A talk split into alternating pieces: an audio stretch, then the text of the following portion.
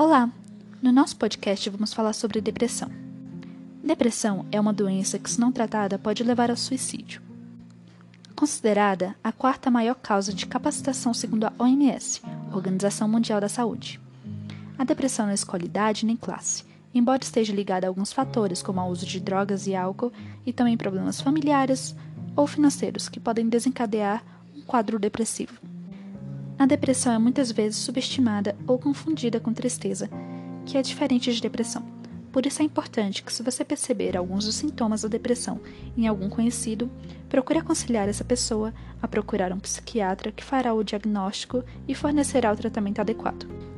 É uma doença psiquiátrica crônica e recorrente que produz uma alteração do humor caracterizada por uma tristeza profunda e sem fim, associada a sentimentos de dor, amargura, desencanto, baixa autoestima e culpa, assim como distúrbio de sono e do apetite.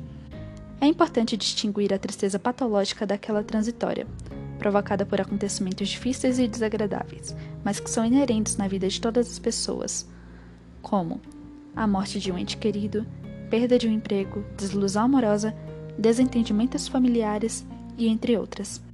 Diante das adversidades, as pessoas sem essa doença sofrem sim, e podem ter tantos problemas quanto quem tem depressão, mas ainda tem forças para superá-los.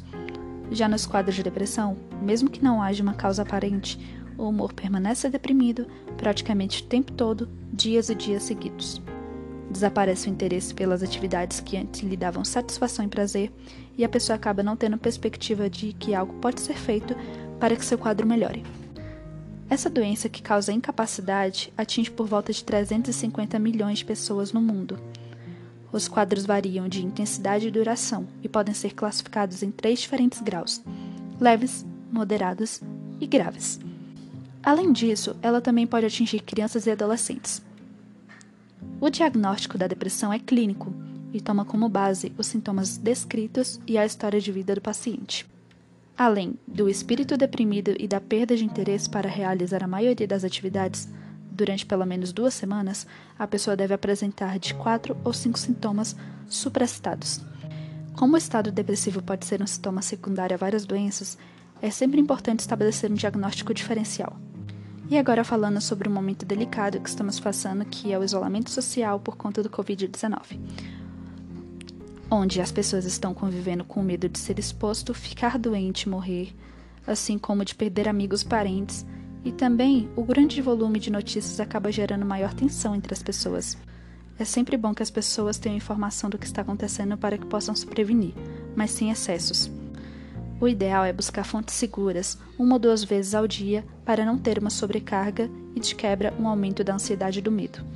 De acordo com a Organização Mundial da Saúde, o Brasil é o país da América Latina com maior contingente de indivíduos com o problema. E segundo alguns estudos, o número de pacientes que têm a doença deve aumentar globalmente após a quarentena devido à pandemia de Covid-19. Isso se deve pelo medo, pela solidão, a quebra de rotina, perda de emprego, sono e alimentações desregulados e a falta da prática de atividades físicas.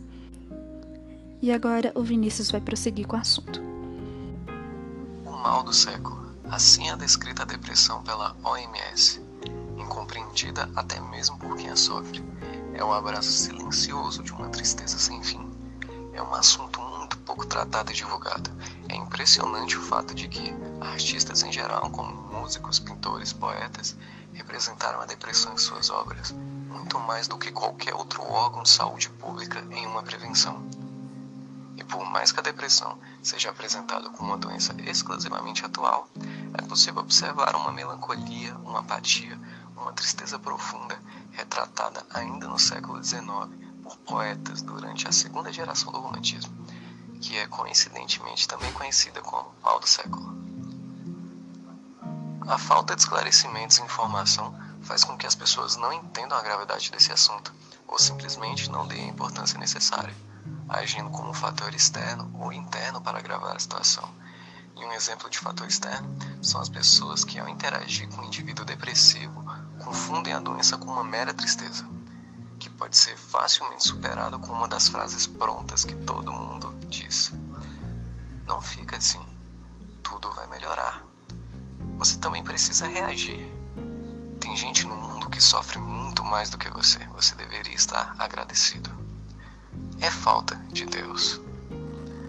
E também, como fator interno, a própria vítima admitir que precisa de ajuda. Porque por muitas vezes procurar ajuda psicológica pode soar como uma ofensa, como se apenas loucos precisassem desse tipo de apoio. Além de que, nos dias de hoje, a tristeza é associada à fraqueza. As mulheres são sensíveis, os homens não choram. Sendo assim, a depressão se torna frescura. São muitas as causas para que alguém chegue nessa condição. Dentre as biológicas e sociais, as mais variadas são as situações que todos nós passamos no nosso dia a dia, desde traumas ou até mesmo uma baixa estima por não atender padrões cada vez mais exigentes de uma sociedade plástica como a que vivemos. Ou então, a solidão. E por falar em solidão, temos a quarentena. O mundo está passando por uma fase de distanciamento social graças à Covid-19. As pessoas estão em casa, sozinhas em seus quartos, sozinhas em seus pensamentos. E isso é perigoso. Cada vez mais estamos nos tornando mais virtuais. E nesse cenário isso aumentou ainda mais. Mas, e quando tudo isso acabar? seremos todos capazes de retornarmos às nossas relações como antes, o quão apegados estamos em estar sozinhos. E quem sempre esteve sozinho antes de tudo isso começar, quais serão as consequências? A solidão é tentadora. É uma doce tristeza que a cada dia se torna mais comum. E é mais do que estar literalmente sozinho. É estar rodeado de amigos, familiares, mas por dentro só e incompreendido. A depressão pode ser a causa de um mal ainda maior, o suicídio. E como prevenção, temos o Setembro Amarelo, que é um mês onde é gerada uma comoção sobre o assunto, onde aparentemente as pessoas se importam mais com os outros. A mídia, que normalmente não se pronuncia sobre o assunto, toma a cor amarela em apoio. Mas setembro é só um mês, um mês como qualquer outro. As pessoas sofrem em qualquer dia do ano. Infelizmente, um assunto tão sério perde a importância assim que setembro acaba. E as pessoas esquecem.